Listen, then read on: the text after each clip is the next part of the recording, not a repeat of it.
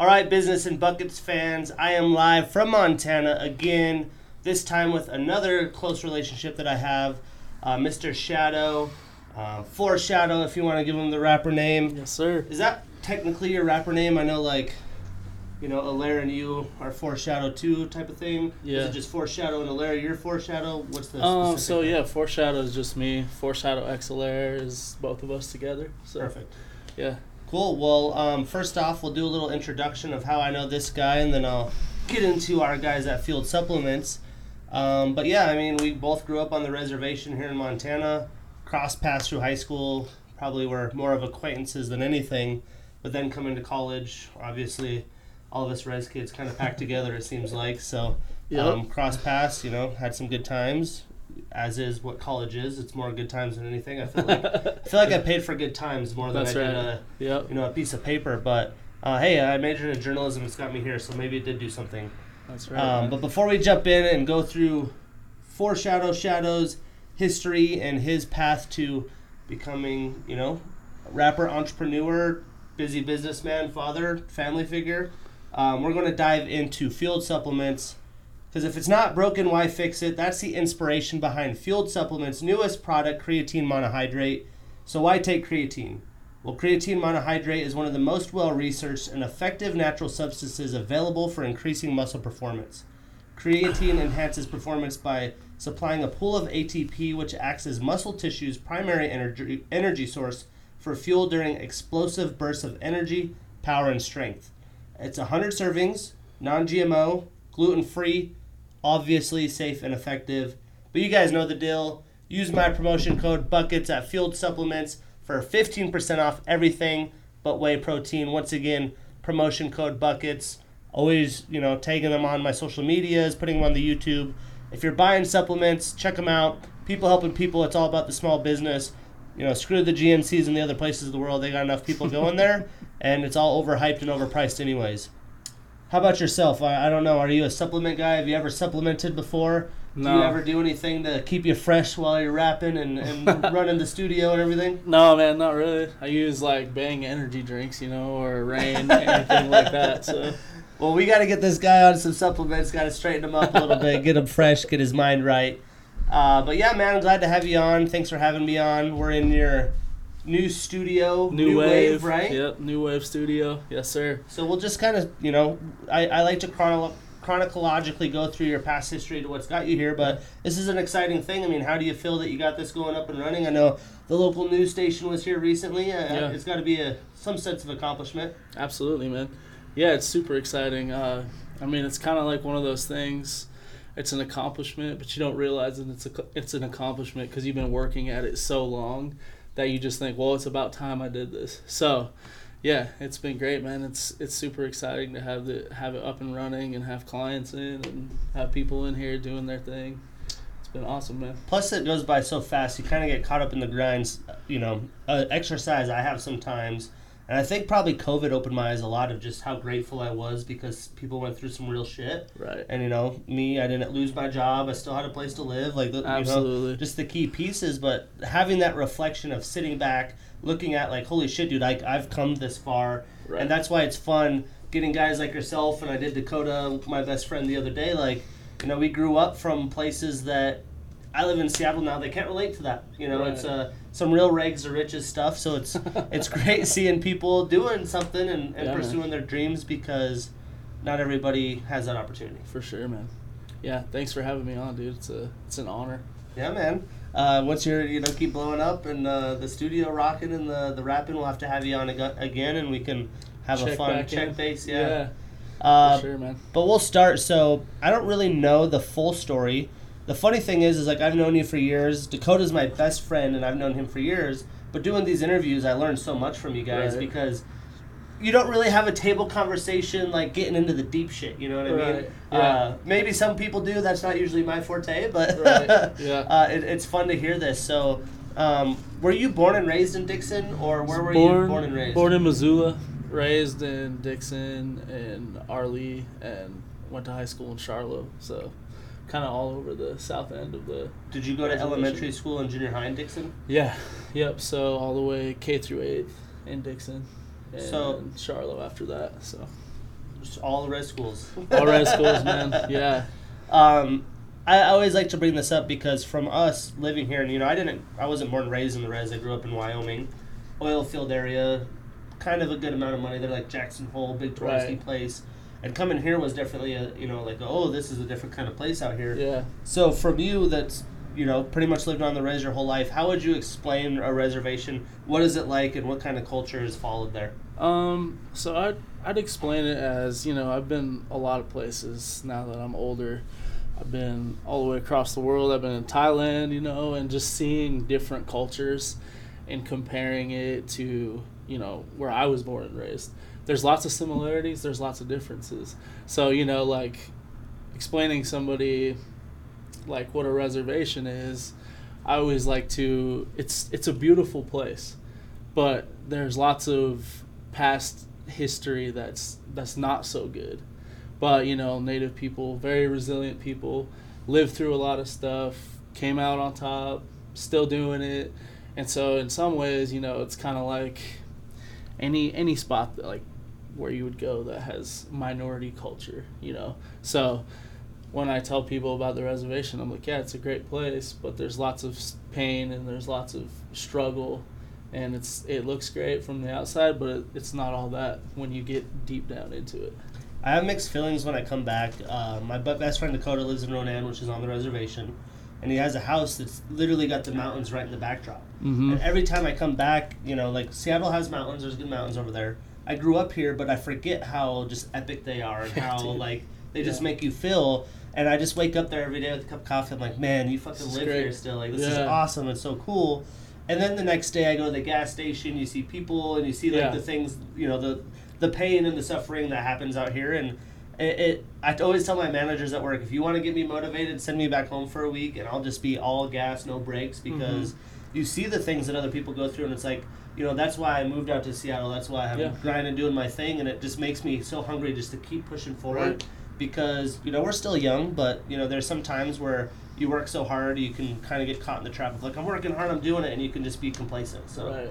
um, it's definitely mixed feelings coming back every time Yeah, because there is sure, so man. much beauty and there there's just so much you know in between the cracks struggling and, and, and the things that we see on a day-to-day basis For sure, man. so let's talk about dixon so for people that don't know if you google dixon uh, it doesn't look like a town you'll probably see like what five buildings on the google map Yeah. so when you were growing up there, you know, like what's the population like? What's it like going to the schools there? How many kids were in your Um, school? Because I don't even know. I've never even stepped foot in Dixon schools. So I went my class. I think there was eight of us in in the, in the class. The entire school had sixty four kids, and so it's super super small town. It's one of the towns you know you can drive through, and if you blink, you miss the town. It's very small.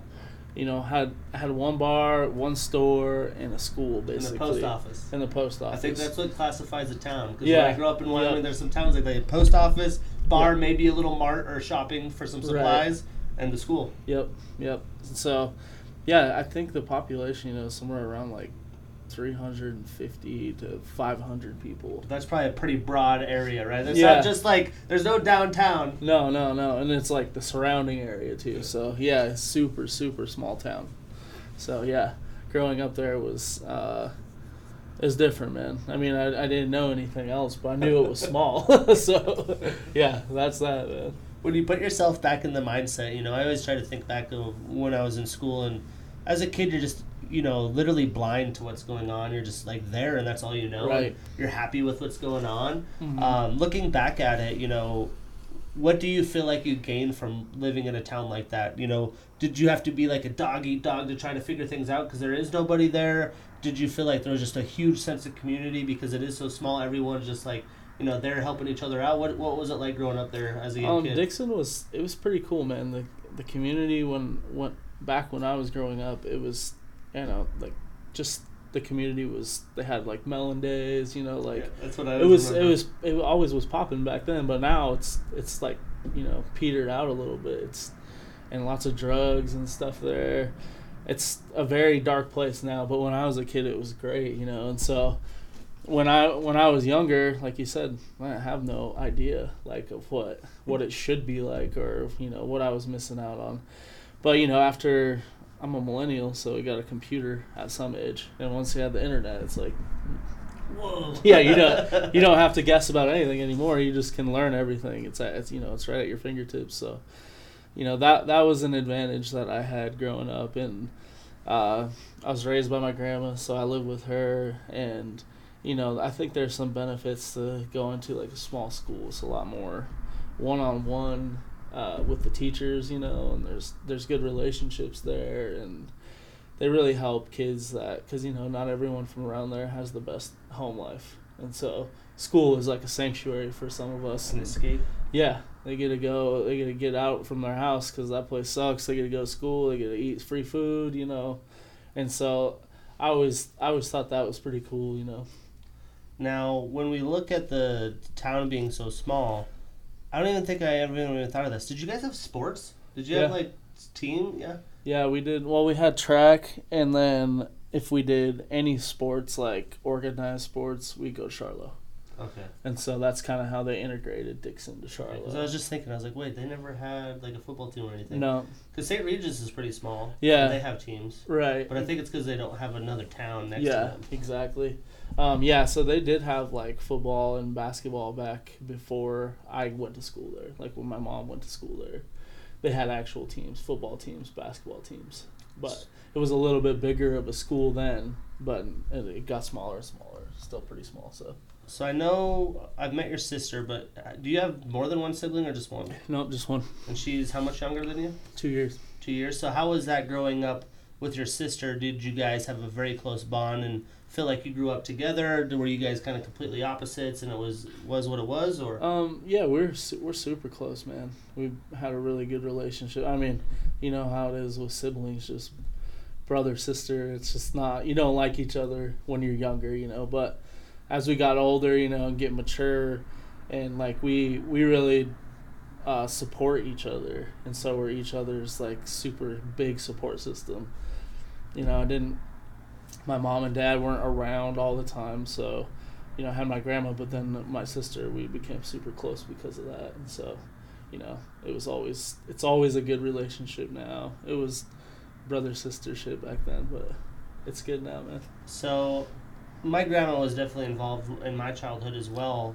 You know, what was like? What was that like? Did you have your parents with you all through as a childhood? Were you mostly with grandma? What What was that? Um, like? so yeah, I, my mom and dad, I think they split when I was like four, I think, three or four, and so after that I lived with my mom, but then she got into you know like abusive relationship, and so my grandma was just basically like, hey, like come live with me, like you you don't need to be going through that, you and your sister don't need to be doing that, so. They, they were around in and out, you know, addiction, all that stuff, man. And so they were around, but they weren't present in our Yeah. lives. So, yeah, my grandma was huge, very, very awesome person. And uh, I mean, my grandpa was there too. He passed away when I was a seventh grader, I think. Um, but yeah, they they loved us, supported us, you know, gave us everything we needed to. as a child for me i you know went through some of that too but did you feel like you had the awareness of what was going on or was it just like hey i'm living i'm in dixon got my Uh, grandma Yeah, it was. I was aware. Yeah, I was old enough, you know, when my mom was getting into drugs and you know had a very abusive boyfriend. Like that definitely was some traumatic experiences to to live through. So, yeah, I was definitely aware. My sister aware too. So, yeah. do you feel like that traumatized you as a kid and put you through some things or did you just feel like you just kept moving on and just knew what you Yeah, I mean, had to do? definitely went through it. You know, it probably still affects me to this day because it's just, you know, it's traumatic. So, but you know, I know how to cope with it now, and I know, you know, my mom's doing good now, and I'm I'm proud of her now. But you know, it's uh, something you just got to live through, and it, it makes you a stronger person in the end. and um, obviously your father now we'll get into fatherhood later but do you feel like that's helped you as a father seeing that like want to be there and be more present and Oh, be for sure, involved for sure, man. Yeah, break the cycle. Yep, absolutely. Yeah. Now, um, you said you went to high school. What, where did you start your freshman year of high school? Where? Yeah, Charlo. Charlo. And Yeah. did you graduate from Charlo? Yep. So, um, did you still live in Dixon though, Yeah. with grandma? Yep. How was it going to school in Charlo, even though you lived in Dixon? You know, here in Montana, you get these small towns. They always collaborate to have enough kids to play sports, those types of things. Yeah. But was there ever like an outcast piece going there because you're not technically from Charlo? Um, Were you welcomed with open arms? Yeah, kind of, you know, like doing like seventh and eighth, sixth, fifth and sixth, seventh and eighth grade sports. It was uh, you kind of did feel like outcast. to go there and they're like the Dixon kids, you know. So yeah, for sure. But once you once I got into high school, it was you know it's pretty welcoming. When you look back at your high school years, what were some things that you took away? You know, living in a small town on the reservation. Um, you know, would you ever change it? Do you feel like? Do you feel like that? You know, those were the years where you really had to mature to be prepared for what the next steps in life were. Because a lot of people, you know, don't really go to college out here. I'd say that you know the numbers probably aren't very, and if they do, it doesn't last very long. Right. Right. Um, so you know, for you, did you feel like you know you had a lot of maturity years there, and you had to start putting your mindset on like what's next, or Yeah, yeah, for sure, man. Um, I mean, obviously the the push is for an institution is obviously get people prepared to go to college, and looking back on that, I wish I wouldn't have just went to college because I wasn't ready for it. And so the years at Charlo they prepared me, but I just wasn't ready to go to school. I didn't know what I wanted to do, but you know, being a Native American the the rates are very low for people who go to college and actually finish college.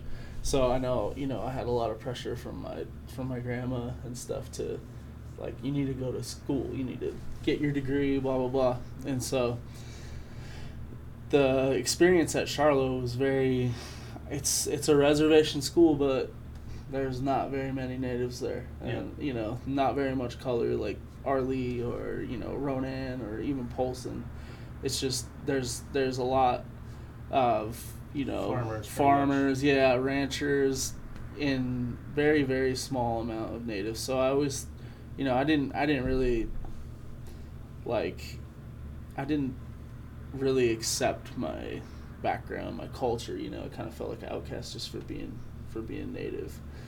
And so that that kind of was you know it was different but i adapted to it and uh I really took away like I was that's where I really became interested in writing and like had a really great English teacher. She's super awesome. She you know would let me write poems all the time and stuff and that's where I really started like actually writing, making rap music too. So it was that definitely prepared me for the steps I would take later. So yeah. I was talking to Dakota about the whole college thing. I feel like we're maybe not the last, probably the you know the next like four year group was still very pressure for college, but now, you know, even big tech jobs in Seattle don't require degrees, and Right. you know people are realizing like, man, that's a big investment when like you can do your own podcast, you go online and be an influencer, like you could do, you know, the world's your oyster really, Mhm. and uh, it's just kind of weird how we get put in that mindset. But in high school, did you always know like, hey, I have to go to college because that's like the system? Did you think you were going to be a rapper in college? Did you have an idea of a career path you had, or what was that No, like? I mean like I would I went to college for business, and so and that was cool. I learned a lot of stuff. University of Montana, right? No, I went to Dillon first, so Western, and then I came to U of M. So, but yeah, I went I went into business, did that, whatever. I I could have just stayed in Dillon and got my degree, but I didn't. so, like I really did become involved in music. I started producing music. I started, uh, you know, rapping just like in my bedroom, and after I started doing that, I, I knew that's what I wanted to do. I didn't want to go to school no more. But I kept trying it out, kept trying it out, and then finally I was like, nah, I'm gonna just do music. But in high school, you just didn't really know. You just figured school was the the next. Yeah, step. yeah. I mean, I knew I was interested in, in music, obviously, but I was like, that's not feasible. So, yeah, just went to school because that's the thing to do. I mean, I don't think there was. Yeah, I don't think there was like any type of rappers or musicians or anything in the schools we had when we were growing up. Did you were you ever involved with like I know you guys started codependence later on. There was other people in our schools, but like that was never even like a concept of like that could be a career or hey, there's people doing that there. Was that Yeah, no, it was uh, my my buddy Roman and his brother Chance, and then our friend Ryan Lane. We started rapping together, so we would just write music and like do it on after school. You know, we were stealing microphones from the lab and like bringing them home, and then got pirated programs and you know, just try to do our own thing, and like we all were super interested in it. So that was like my the crew that I had that I knew that was into the same same stuff as me. So But there was nobody else really around nah, doing nah, and I I've talked about that before. Like I, I had nobody to uh, nobody to like really look up to and be like, hey, how do I do this? You know, like how can I get into doing what you're doing? You know, now, you know, you got It's me. business and buckets, bro. Right. That's what we're doing. Yes, you got you got me now. People can reach out and be like, "Hey, man, I want, I'm really interested in doing this. I can help them out." So That's what it's all about, man. People helping people. that's right, man. Um, now, when we look at college, you started, you know, writing. You started getting into music. When did it just click? Did you have an aha moment? Did you have people that's like, "Hey, actually, dude, like some of the stuff you're writing is really good." Like, how did this concept even become a re- reality? Um, was probably like the day I decided I'm gonna drop out of school. Was I was uh, I already I played my first couple shows, and I was just like, man, this is awesome. But at the same time, I was like, I don't know how I'm gonna make money. How am I gonna pay rent? Blah blah blah blah blah. You know, and so all those thoughts going through my head, but also like, I don't want to go to school. and this was in Missoula, right? Yeah. Yep. So when you started making music, you said you took the mics from the lab. You were trying to figure it out. Yeah. You said you had a little bit of a group with you. Did you guys all just like, hey, let's you know keep doing this thing. We're having a good time. And then you were like, hey, I want to you know rap on myself. Like, what was the first like steps getting into rapping? Um, so I guess I have to say, once I went to college at Dillon, I bought a computer and I bought like an interface to record through. I didn't know what I was doing, so I was just buying stuff that I'm like, oh, that's, do that's what you're supposed to do. and so I bought turntables, and then I realized I don't need turntables to, to rap. So you know, I, I sold those, and then um, after you know I, I couldn't stay away from home, so I was always coming back. And my cousin Buck, he's a he's a, in, or a musician too, and he was like, "Hey man, I got I bought all these I bought all these like this equipment to supposedly we can record music." He's like, "I just don't know how to do it," and I'm like, "Okay, cool." So we started going out to his jam spot, and like, yeah, we I figured it out, and so we just started making music out there, and it was like a step up from you know the lab microphone and whatever, and I was producing beats and you know we're staying out there. You know when you first get into something and you just love it, we're out there till four or five a.m. just like making songs and like don't have nobody to show them to because we didn't want to show them to people yet, you know. But we jam them, and so that's when it, we really started like, and that was me and Roman and uh, his brother Chance, and then my cousin Buck, and so that was like the first initiative to like, oh, okay, we could do this, and we're kind of good at it, and I I know that because we're on beat, so so you know it just evolved from that and just kept going and kept escalating and it's just i knew like then i was like okay we i can rap i can do this i sound just as good as other people so How'd you learn the specifics? Because there's a lot involved in rapping, right? Kind of like a Yeah. podcasting. You look at it, it's like, oh, this guy is just like flowing. It's that easy. Right. They don't think about the beats. They don't think about the production. They don't think about like the right 808s, like the right structure of a song. Did you even know these things, or did you kind of No. just like hodgepodge try to? I figure mean, it out? I I knew about music and like timing and just from going to school and like playing instruments when I was younger, or going to choir. I just what knew. you play? Uh, well, I, when I was younger, we just played like a recorder, like a flute, and so like, and that's all I ever did. I I got good at that, but then in college, you know, I, I took like uh, piano class, so I learned how to play keys and stuff. But so I kind of had knowledge of like basic knowledge of music, and so it was it was never like I'm sitting there like, oh my gosh, I don't even know what I'm doing. You know, like I kind of had an idea, and I was super into computers, so I could run a computer and figure out programs, and that's what it was really about. It was me researching what program to get, trying to get that program, and then trying to learn it, and that was like six years of straight up. Okay, let's try Fell this forward. again. Yeah, let's try this again. You know, oh, how do I make it sound better? How do I make it sound better? Oh, you know, now, now I'm learning how to mix. Now I'm learning how to, you know, bounce stuff out and put different effects on. You know, What was the first program? uh, we used Fruity Loops, I think, right out the gate. Actually, no, it was uh, Sony Acid, uh, Acid Pro. Um, use that first, but that I didn't like that program, so I was like, I'm gonna get Fruity Loops. So I just pirated it, pirated everything until like two years ago. so I like made it official because it's tax write off now. Yeah, so exactly. can dude. buy can buy you know buy the programs and then get you know get some money off of taxes. So um, yeah, everything that I have now is all all legit. Now, um, as we get through the music scene, you're working with your cousin, you're working with the, the buddies. Um, did they want to, you know, were, were they just kind of evolved in the idea? Did they want to be rappers and Yeah. sound pr- producers as well? What was just that like? basically rappers because I could I could do all of the other stuff. So they're like, yeah, we'll just you know we'll just write. And so we we got super involved in that, and then we all moved to Missoula. That's when I came to U of M. Roman and Chance they both moved in here, um, and we s- that's when I started to meet like Keenan and Justin. you Um, didn't know them through school at all? no, That's I knew wild. just I knew Justin just like from branding out of the Stipes. like that was it. Uh, Wild. but uh, so yeah, we moved to town. Roman actually went to the service, and so he was gone for a long time. I didn't have my like my fucking right hand man for rapping, and so I like went to I think it was Plains Fair, and um, Keenan was there, and so we like hanging out around the fire. He starts freestyling, and then we just like we're like, hey, yeah, dude, we should try to make a song, whatever, whatever. And then Justin came out to my grandma's house. I had the studio in the basement at that point, and it was like 2012 uh, when I when Roman went to the service and I started hanging out with those guys. We I produced a beat that night, made made a song. Next day, like we're like we should do it. We should have a group. so like that's how Codependence was formed.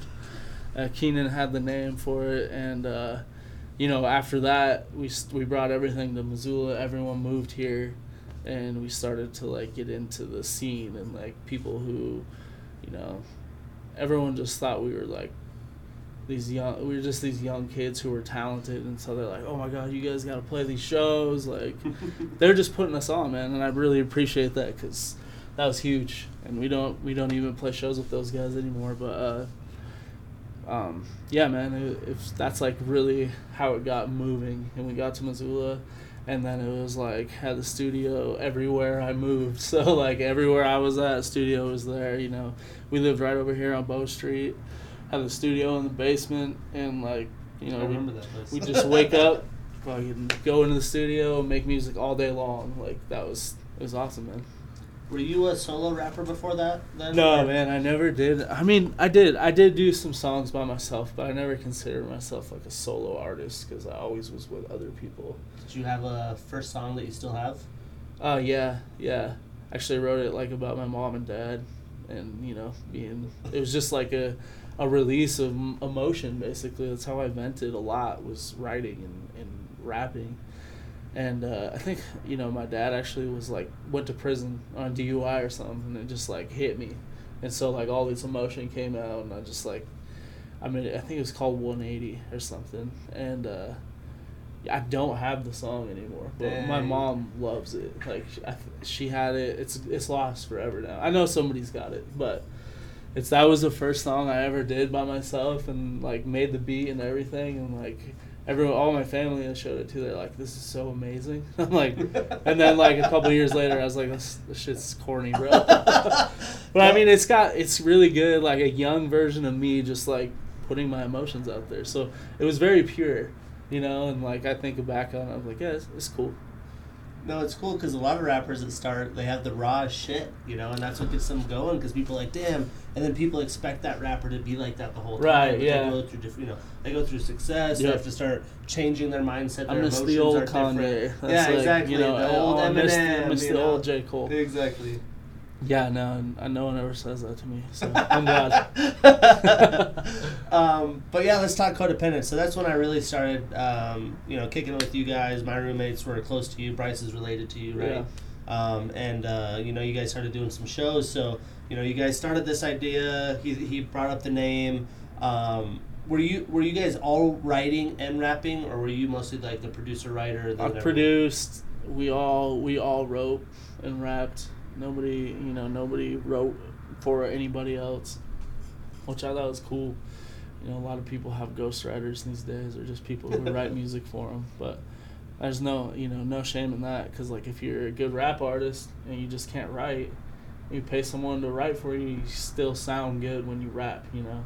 But I always like to write for myself because it pertains to me Mhm. and like my life. Yep. I like to put, you know, the everything I say is is real. So I always tell people that, you know, don't rap about stuff that you actually don't live because then someone's going to confront you and you have to be like, "Nah, I was just saying that."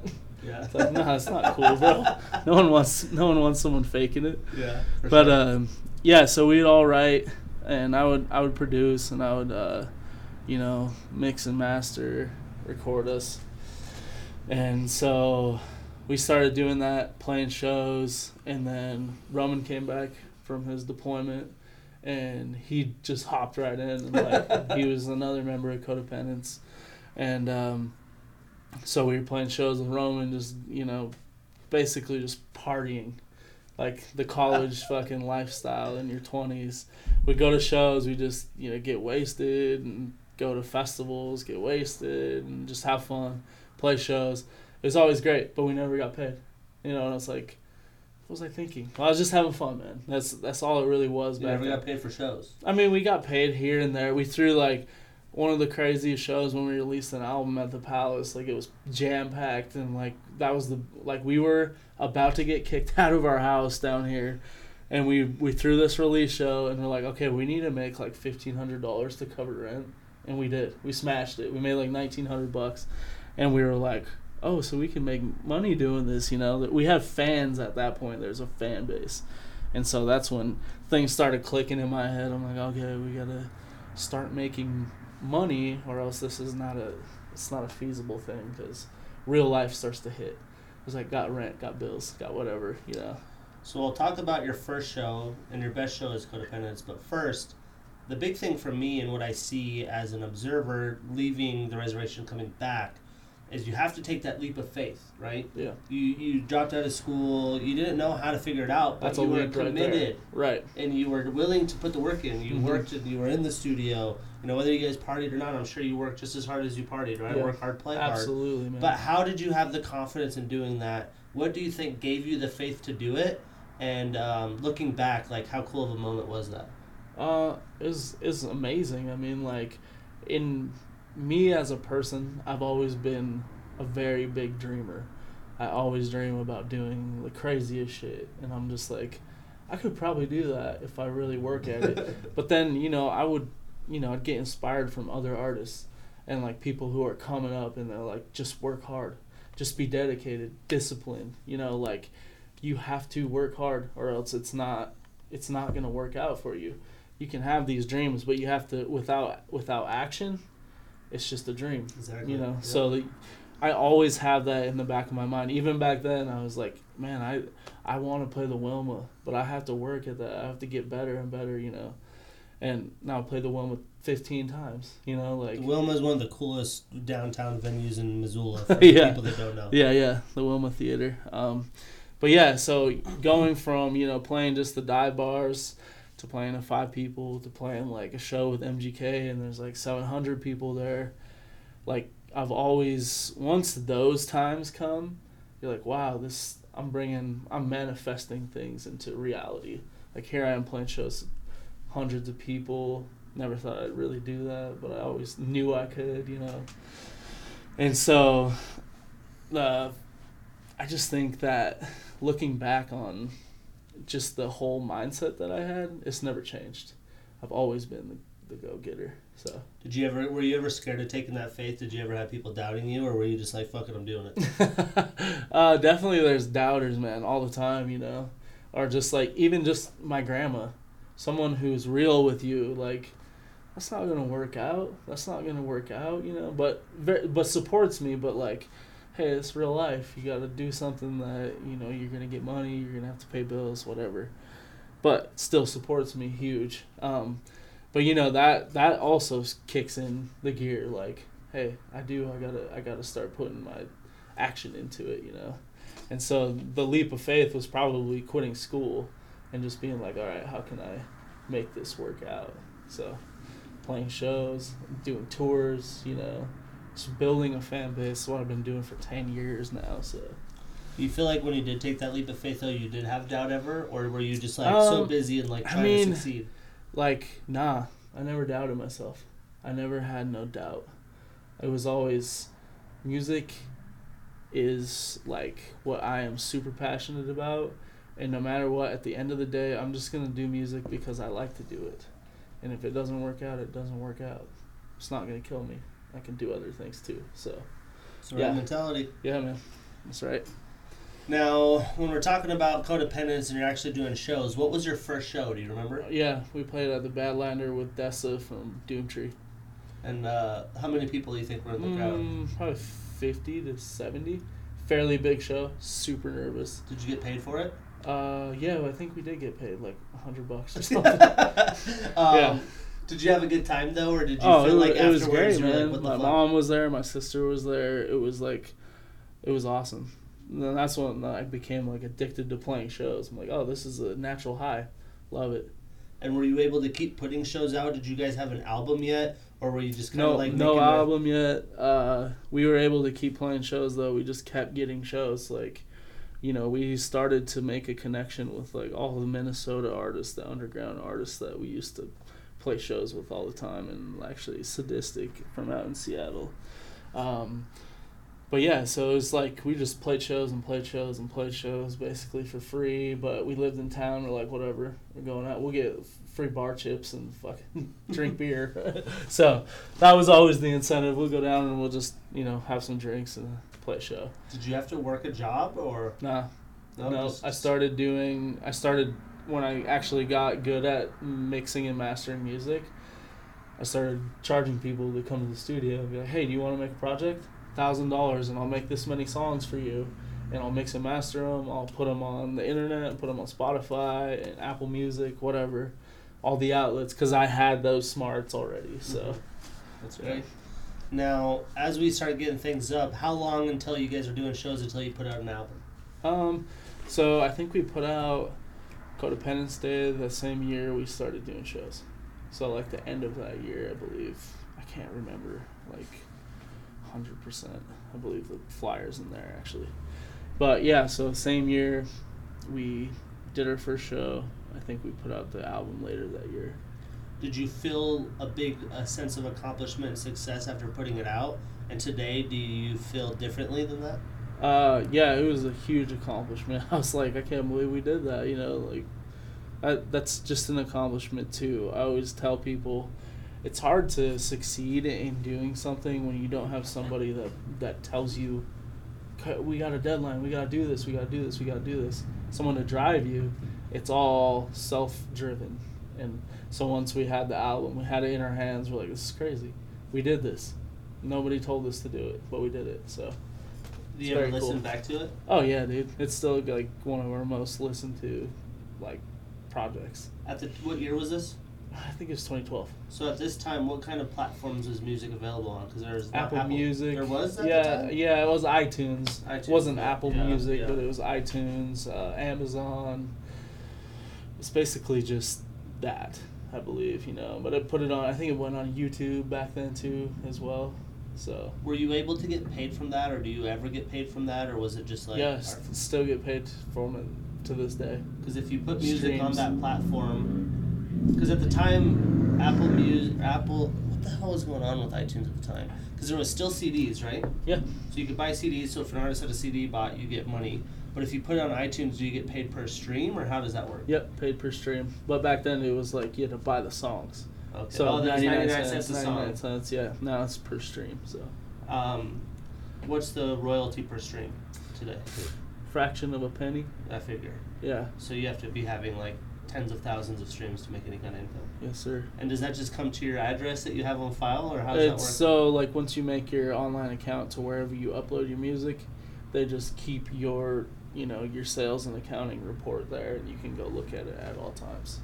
So that's how I know how much money I made off that album, and still blows my mind to this day. I was like, I never thought I would make this much money off of that. Nuts, man. Still crazy. There's a song we have on uh, YouTube, and uh, just recently, a couple years ago, uh, started working for this landscaping company in town, and this kid was like, you know, I kind of made made a relationship with him, and he was like, "So what do you do?" And I was like, "Well, I do like hip hop music." He's like, "Oh yeah." He's like, "What what do you call yourself?" I'm like, "Oh, I do like stuff with. I have a group called Codependence, and then me and Alaire just got together at the time." And he's like, "Codependence." He's like, "I I've heard I heard some of your music." I was like, "What?" he's like, "Yeah." He's like, "You guys have this song on YouTube. It's got like sixty thousand views," and I'm like, "Shut up, dude." He's like, "Seriously, dude, go go look." And I go look, and it's the song "Hurt." Yeah. And it's me and Justin. And apparently, so when the Logan trailer dropped, it had Johnny Cash's version of "Hurt" on the trailer. So everyone's searching that again. Yeah, yeah, and for some reason, like somebody put in the comments, "Here's the song," and directed them all to our song, dude. And so people were like, "Oh, I like this song way better than the original version." It's like that's not even the original version. It was a Nine Inch Nails song, actually. So Yeah. Yeah, super funny. I was just like, that blows my mind, man. That was my first song that I heard from you guys. I was like, "That's fucking badass." yeah, dude. No, cool, I yeah. still, lo- I still love that song to this day. It's a great song. Um, were you able to get money from YouTube from that then? Oh yeah, yeah. They didn't flag the, they didn't flag the sample for some reason. I don't know why, but I'm not complaining. yeah, So- not complaining at all. Yeah, yeah, got quite a few, you know, that's awesome. hundred bucks from that. so Um, and then now we're talking. You guys were together for a while. Did you guys have two albums or one? two. Two. We should have an EP too, so two albums and an EP. And were you guys just like, hey, let's just keep doing this? Um, obviously, you guys did some shows. I believe you guys were actually on a couple tours too, right? Yeah, we did. I think we did like four or five tours. How how broad of an area did you get to travel? Oh, we from? covered like all Pacific Northwest. We did that a couple times, and then we went all the way to Southern Cali, um, into Utah, uh, Colorado, Wyoming, uh, South Dakota, North Dakota, uh, Wisconsin, Minnesota, uh, Illinois. We kind of went like Midwest, and that was like the furthest we went, and still haven't got to do like last year we had me and Alaire had a tour booked for the Southwest, got canceled because of COVID. And we had another one for the Southeast, who have never been like out there at all, and that got canceled too. So hopefully that comes back around, man. It was really exciting to know that we were doing that, but then it got shut down. So The tours that you guys did was that a lot of your first time being in those places? yeah, man, and a lot of like rugged. Or a lot of rugged memories of like sleeping in cars and on floors and just like roughing it, man. Gas station food and fucking concrete floors with sleeping sleeping bags and Did you have to drive yourselves? Oh yeah, yeah, yep. We drove ourselves, man. So when you uh, get signed up for a tour, do you get paid like an overhead, like hey? You'll Um, so we or- we met like a couple dudes from the Midwest. Uh, I don't remember if it was just online or what, but we connected with them, and this dude just had like the knowledge of booking tours, and so he's like, "All right, here's how we do it: we make a package deal, and we tell the bar, we want a guarantee of this and like part of the door, you know." And they're like, if they agree, then we got that date booked, you know. So they kind of put us on to that, and they went on the first tour with us, and so that was super helpful because we had no idea like how was to it very start profitable though? No, It was just all. more spreading the word. Yeah, yeah. Like I said, we were just building a fan base that whole time, and that we all knew that. We're like, oh, if we come out with like a couple bucks to like get a hotel room or get some food, cool. You know, we're driving around doing what we love and just traveling. So it was like we didn't have any other obligations. So we're on the road, rapping to people, making fans, kind of making a couple bucks here and there. So it, in our minds, was like this is fucking awesome, man. So we'll talk about some of the emotions because there's got to be lots of ebbs and flows of just like new people, you know, like oh shit, they're vibing, we're vibing, this is a cool place. But when you're going through that process, did you guys like, hey, let's like really lock this in? We're going to be codependents forever, or was it just like we're living life day by day? Um, yeah, it was definitely. Uh, we were like, let's just do this until we're not doing it. so like we were always committed to like keeping up with it, and but then you know life happens. Like we you know didn't live in the same place anymore, so we like started to go different ways. People just you know Justin had kids. You know, I moved back to my grandma's house and like wasn't living in town. Keenan stayed here so we just kind of grew apart, you know, and wasn't ever anything like salty. We Yeah. were like, all right, we're done. You know, it was just like, oh man, we- we'll try, but it just didn't work out. Yep. That's how Yep. it works. Yeah, man. Um, what was the coolest place you went to on tour with Codependence? Where you were like, damn, this is fucking crazy. Like, I never even knew Um, people would want to listen to this shit. Already. where did we played a really cool show? I can't. Uh, one was out in Chicago, uh, downtown Chicago. It was a really dope show. Um, probably one of our one of my favorites personally on tour. There's you know it's a dive bar, so thirty people make it look packed. And you're like, this is this is awesome. used to playing like five, and they're all sitting at the bar. They're not even they don't even care what we're doing. Um, so yeah, that show was very memorable night, man. And then uh, I Justin actually knocked the dude out that night in the bar, and uh, that was very memorable.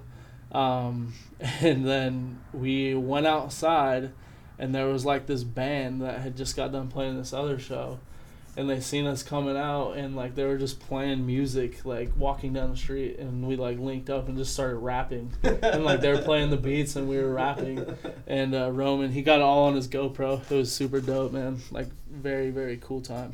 What was the worst show? Oh man.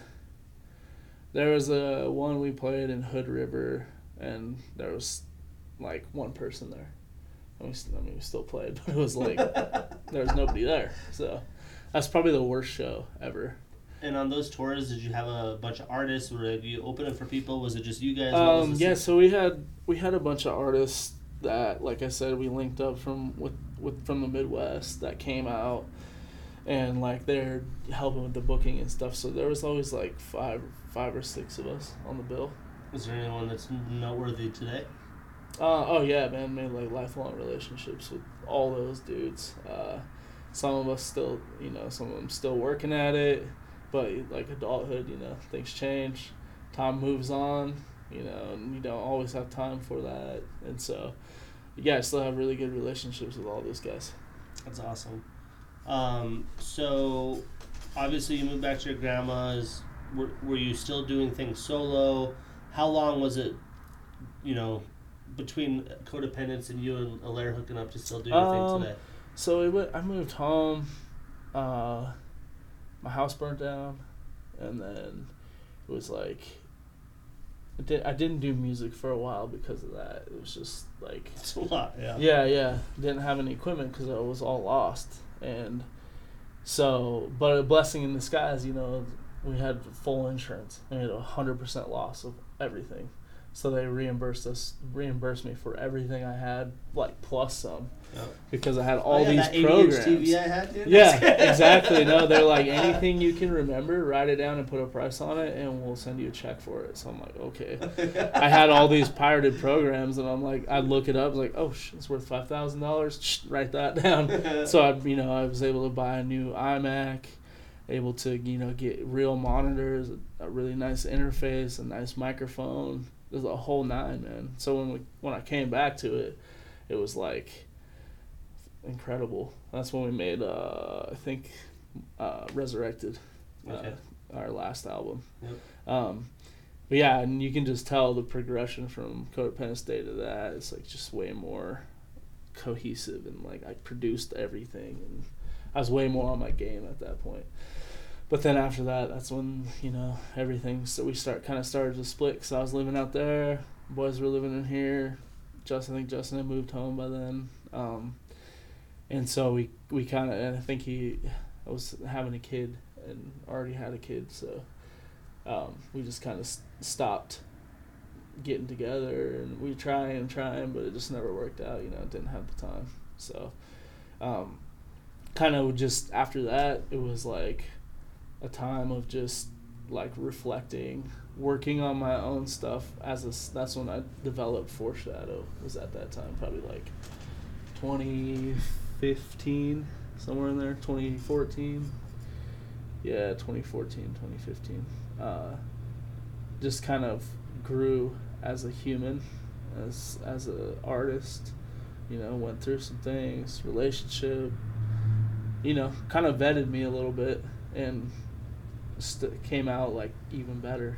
did you think that you would ever lose it, or did you always know? Like, Nah, you- man. Nah, it's, I mean, it's always there because that's what I'd always go back to when I was, you know, going through some stuff.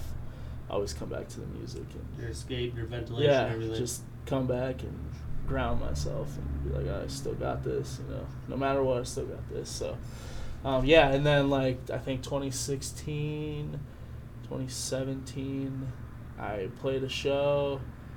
Uh, me and Keenan were playing shows together for a while. We would just do random, like we had a couple random songs we did together, and we would just play shows together just for the fun of it. And that's when I met Alaire at uh, I can't remember who we played with, someone at Monks, and then we we you know basically had a bar stool conversation like, yo dude you're dope, and he's like yeah dude I think you're great blah blah blah, and I was like you know, everybody is always like, yeah, dude, let's collab. But no, I was like, nobody ever comes through. No one ever like actually acts on it.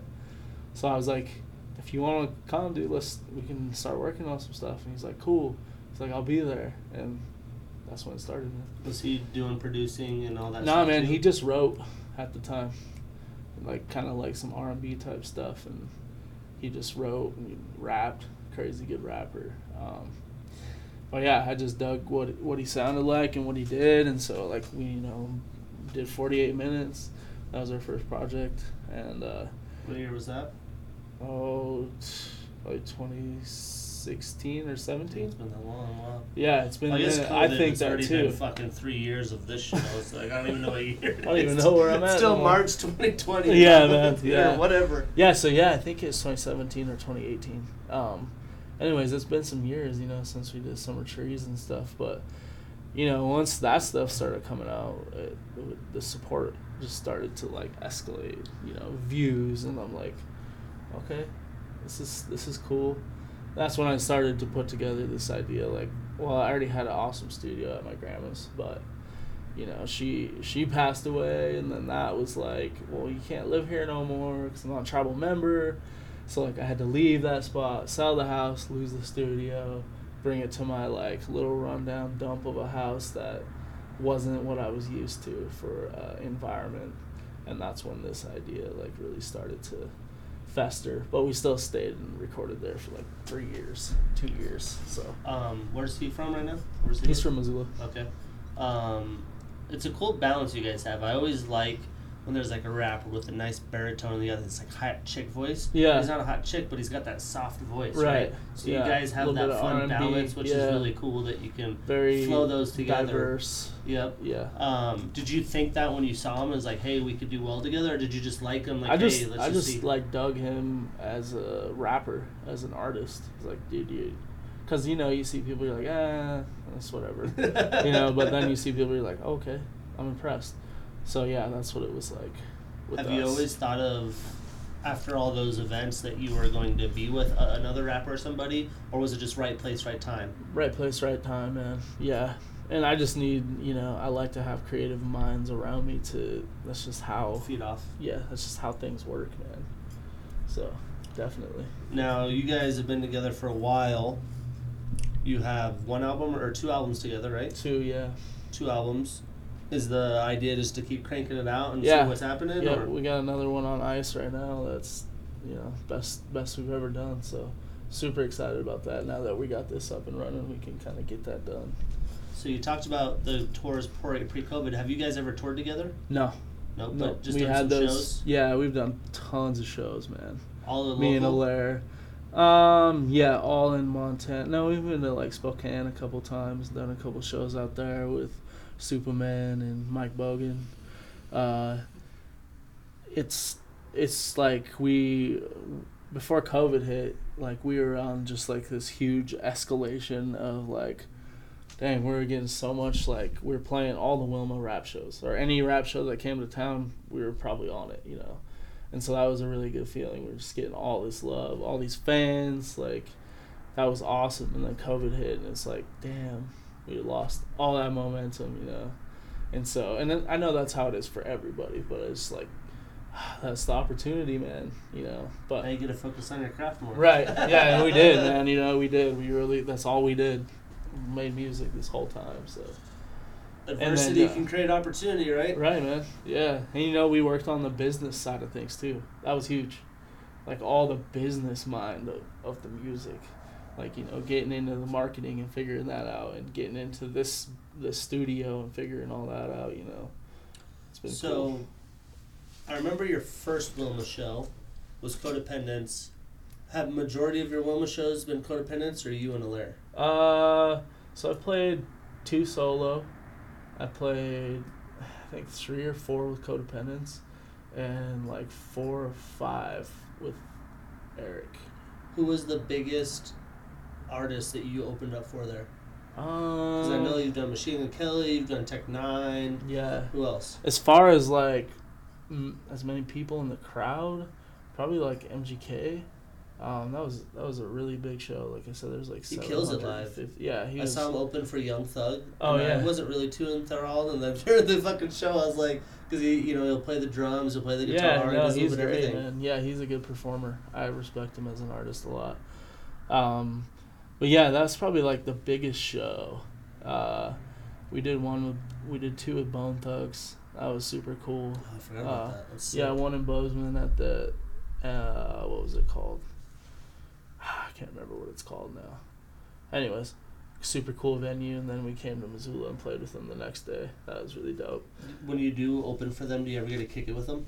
Um, yeah, I mean, I don't know. Bone Thugs were just kind of weird. Like, They're old, right? yeah, and like very. All ready for sleep. yeah, yeah. So, you know, but all the other artists that we've, you know, I play with, I've seen them like in the green room, you know, like Tech N9ne and Krizz Kaliko. Well, that's super cool, you know.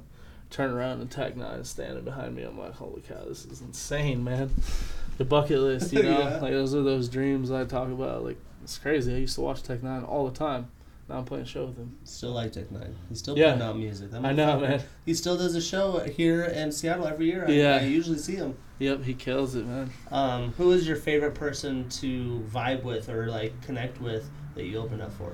Um, probably one of my favorite people is Mike Bogan, and we play uh, like me and him are friends now. Like like, he's he's killing it, you know. But he's a very humble person, and he's given us a lot of insight into like the artist to the craft and to like to value yourself. You know, lots of uh, good talks with him, man.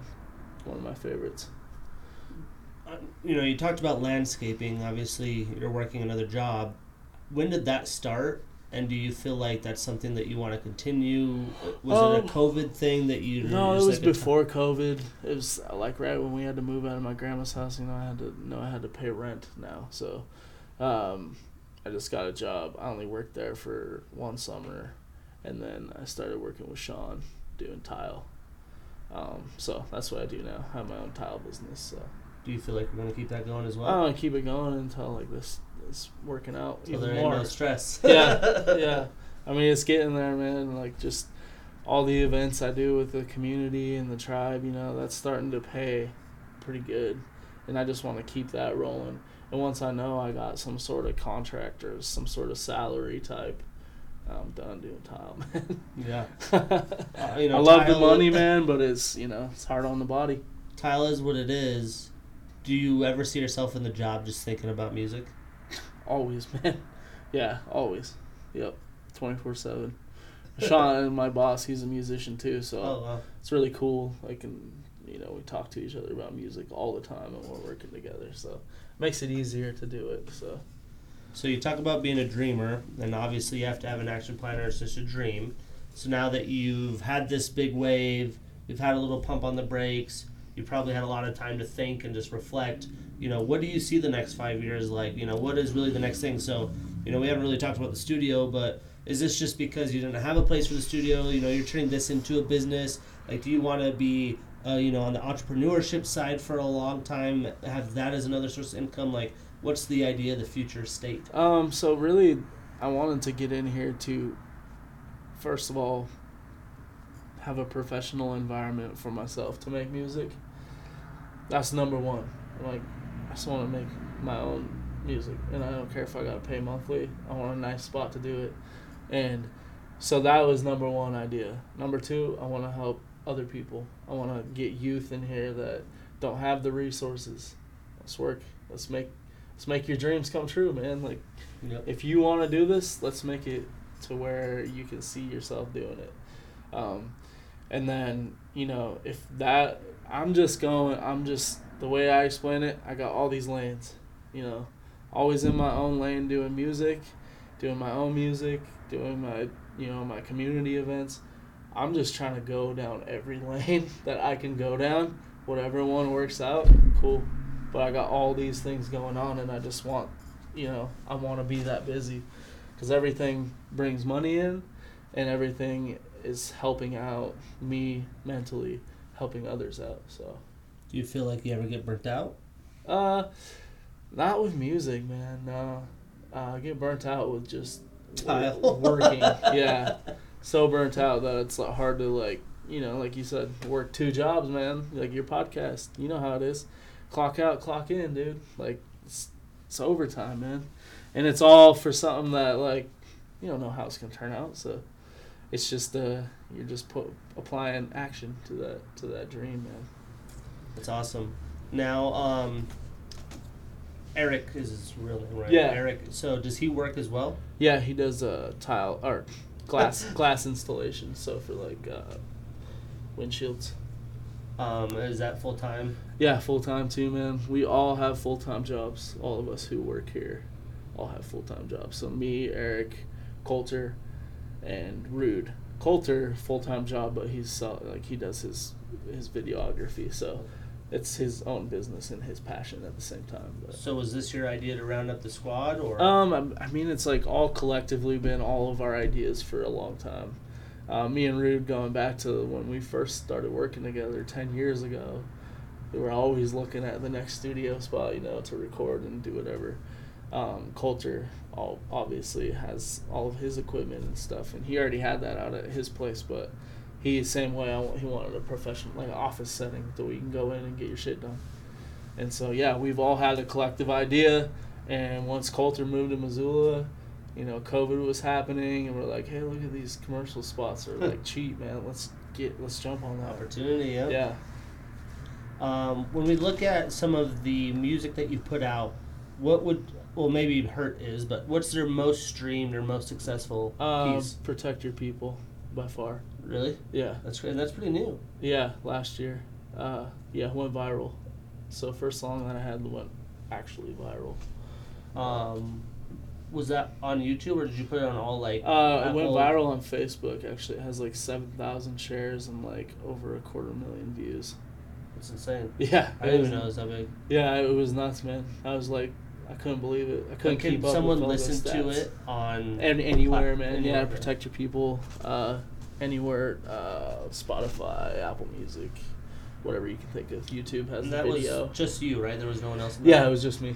Um, was that like a project idea? Did someone yeah, spur no. the Uh, idea of that? so the tribe actually reached out, and they were just they just wanted to do a COVID awareness campaign, and they just were like they didn't really know where they were taking it, but you know, uh, Michelle Mitchell, she reached out to me. She's like uh, works in department ed, and she reached out. was like, "Hey, do you want to do the song?" And I'm like, "Uh, sure."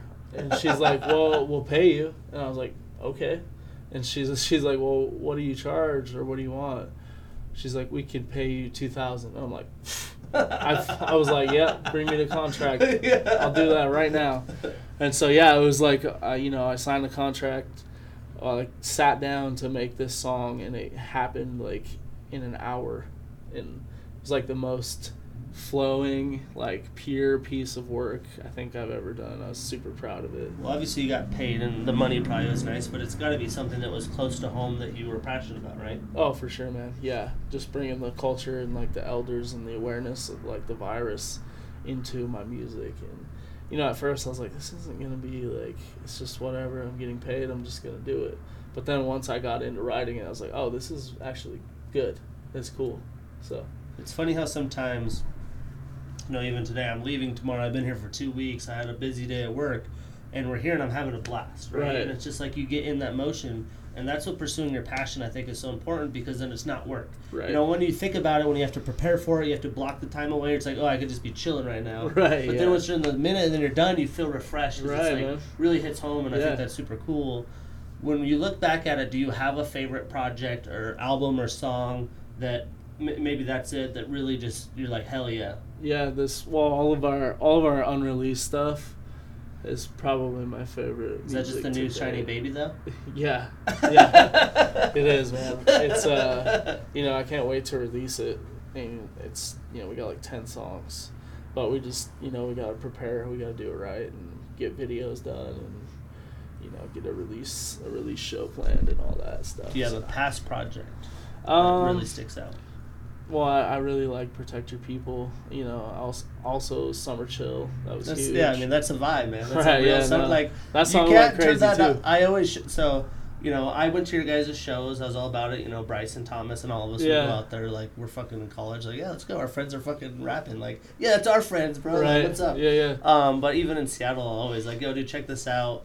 Um, the last album, you know, hitting home with like the reservation, the suicide Oh, yeah. rates. Like, I thought that was so cool how you guys got to mold a story. And, uh, you know, I'm always plugging in. I still listen to it. It's in my shuffle. But that song, especially, I don't think anyone could like not like that song. Right. It's, Yeah. a, it's like a Mac Miller ish, just fucking Oh yeah, it, that's know what exactly what I thought when we were making it. When I wrote that, I was like, "This is, you know, this is an ode to the goat, man." No, it's cool. Uh, I'm actually editing f- footage from since COVID. I've done a lot of hikes, skiing, snowboarding, mountain biking with those guys in Whitefish, and I'm just putting like a, this is what I've done through COVID. Being outdoors, I think, is important. Right. Like going and just being one with nature can keep your mind clear. And I just am, I have a bunch of Mac Miller songs on it. It's just Awesome, like a R.I.P. Mac Miller, but Yeah. um, that's really cool. Uh, I figured you'd say that song because it's a, it's, it's a banger for sure. Yeah.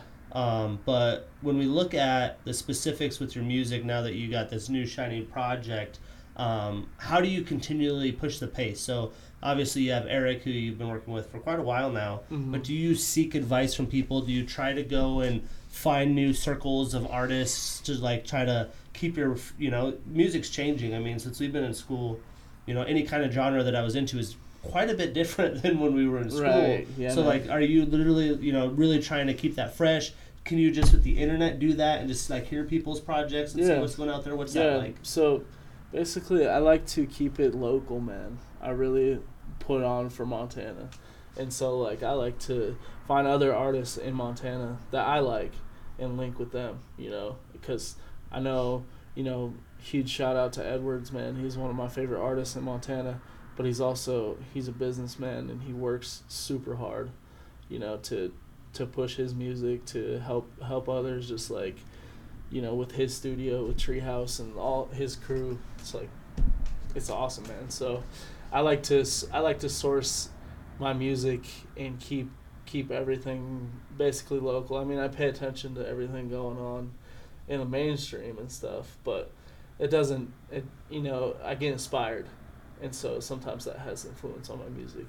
But, you know, keeping the pace, it's it's hard because like we all work full time. So how, you know, how do we all manage our time so that we can be in here working on our on our stuff and make it like uh, you know, a very productive session to where we're like, oh, let's get this done and get this done. You know, that's how it's got to be. And so we're just now, like I said, we just opened right in June. We just got like we're just now getting clients in here, and finally like being able to like, okay, hey, next weekend or next week, let's let's book a session and we'll get some stuff done, man. And so it's finally starting to come back around. It's been a long time, like uh, like two months since we've even like got to look at a, one of our songs. So it's been a long time, man. But it's coming around now. Um, what's your favorite mainstream album that most people would know? Um, that's tough, man. yeah, I know. Uh, have to go with probably like watching movies with the sound off. I love that. I love Good AM too. Um, a huge Mac Miller fan. You know, I love J Cole, Forest Hills Drive. I went and saw that live, and he does the whole album live, yeah, which I, is crazy because he's always the same. he's same always like, yo, tour, dude, like everyone's got the features. They're doing this. I'm gonna do this whole album that was front to platinum, back. front to back, no fucking features. Yeah, no. and I, it was like, I got put in a different state there. It was insane. Yeah, yeah. We watched him in Vegas. It was absolutely insane. Yeah, one of my favorite concerts, man. Um, but yeah, you know anything J Cole, anything Mac Miller. I love Jack Harlow. Oh, that's another one. That's cra- That's a crazy one I too. saw him at Neumos in Seattle Oh, nice. before he blew up. Yeah, and we my played with coworker him. was putting me on him. I saw that. I was like, no way. And uh, you know, I started listening to him. I was like, damn, this kid's really good. And then uh, he put out his newest newer album. I can't remember what it was. Started getting big, Yeah. and then he put out um, What's Poppin', and then you know now he's fucking everywhere. Yeah. Uh, but that's just cool that yeah, he's his go. tour is completely sold out. yeah, every single show. insane. Insane. Uh, yeah, so we played with him in Missoula at the fairgrounds too. there might have been 150 people there. And he kind of come, you know, not the res necessarily, but Louisville, Kentucky, like out oh there yeah, yeah, sticks yeah, a little for sure, man. Yeah, no, he was cool, man. He's humble. We met him, talked to him. You know, we got a picture with him. Yeah. He was a cool dude, man.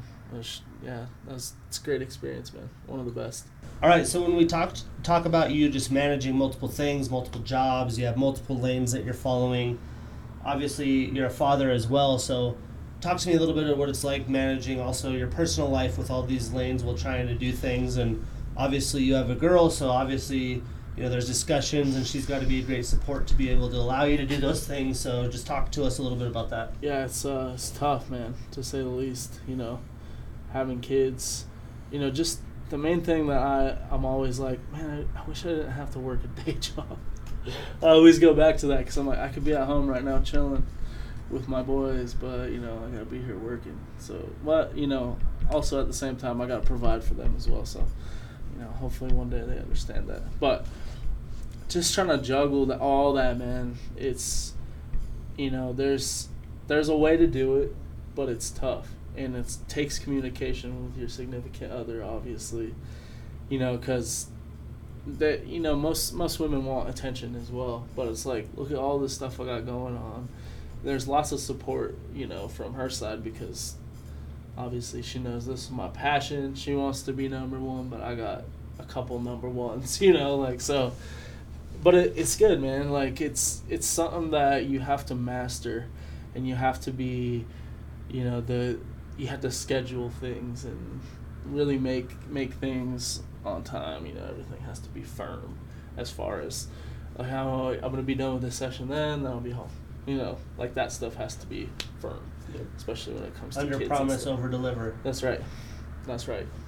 So yeah, pretty pretty. Uh, I mean, there's there's been hiccups because of all this, but you know, in the end, you can't you can't argue with with the uh, with the constant progression and success that I've been getting.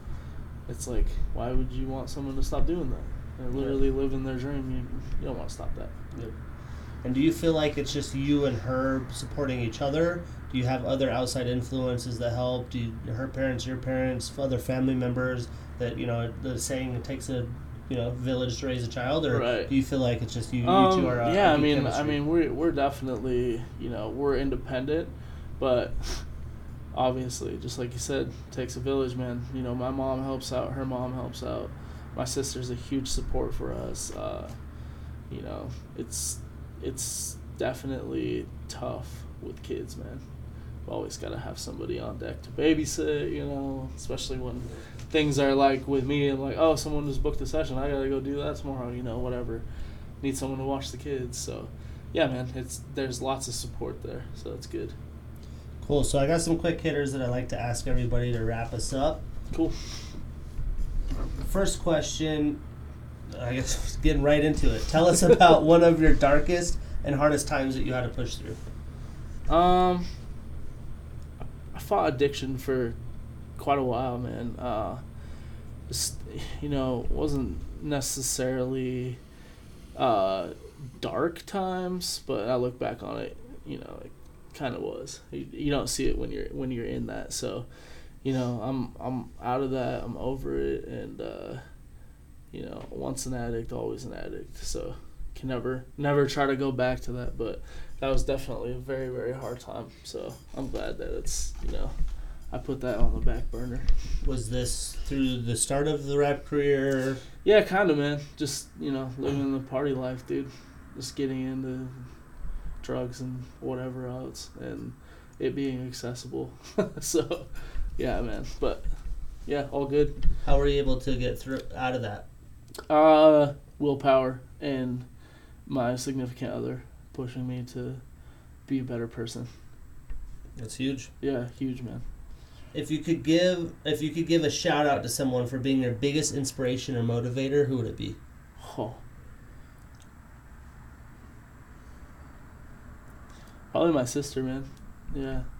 Shout out my sister, Yeah. Turquoise. She's killing it, man. And uh, she inspires me day in and day out. And she's a very independent person. And whatever she puts her mind to, she does it. So, yeah, I do the same. Shout out. Shout out. Um, if you could give uh, simply give a life tip or hack to the audience, what would it be? Work hard. Stay motivated. Stay disciplined. Stay dedicated. Yeah. Do you credit your success to luck, hard work, or being in the right place at the right time? You know, luck is, they always say luck is when preparation meets opportunity. So I don't ever really believe in luck. I believe in uh, if you work hard and you, you put yourself in those places, then opportunity usually presents itself. So, yeah. As a rapper, what was your most humbling moment? Probably playing shows to no people or five people. Uh, you know, no one has ever told me that I sucked at rapping. Um, there's lots of hate that come from people, but you know that that comes with everything. There's gonna be people who don't like you. That's just how art goes, you know. Um, so yeah, probably just playing bunk shows or you know forgetting lyrics on stage. No one ever really knows except you or some people who are hardcore fans that like, bro, you messed up. I'm like, shh. um, what's your highest of highs? Um, that's tough, man. Probably having you know one of my songs go viral, or putting my kids in my music videos. You know, getting super involved with my community has been like all highs, man. Opening the studio. How are you able to keep going and grinding through all those? Oh man, it's uh willpower, man, and just uh the thought of never wanting to fail. Failure just keeps motivating you. Yep. Um, last question for you. Do you have an end goal? Um.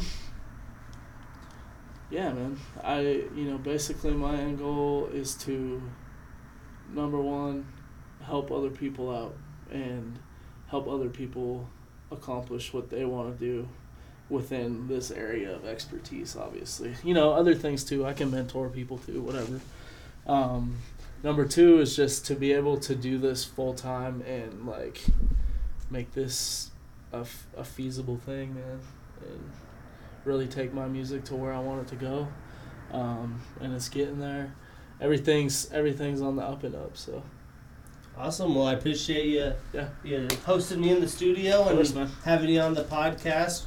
Once I post it, I'll let you know. And uh, anything else that you'd like to shout out? You have the studio. Do you have any plugs, like a website? Like Yeah, are marketing yeah, yourself? So you can find my music uh, pretty much on any outlet. Um, Foreshadow. Um, uh, my Instagram is foreshadow406. Facebook is facebook.com slash foreshadow406. Um, YouTube, foreshadow, excuse me. Um, and, you know, if you want to check out the studio, it's www uh, nuwavstudio.com and that's n-u-w-a-v studio.com yeah thanks for having me Well, check it out if you guys are in the area. You got Mr. Local right here. yes sir All right, thanks again, my man. yeah of course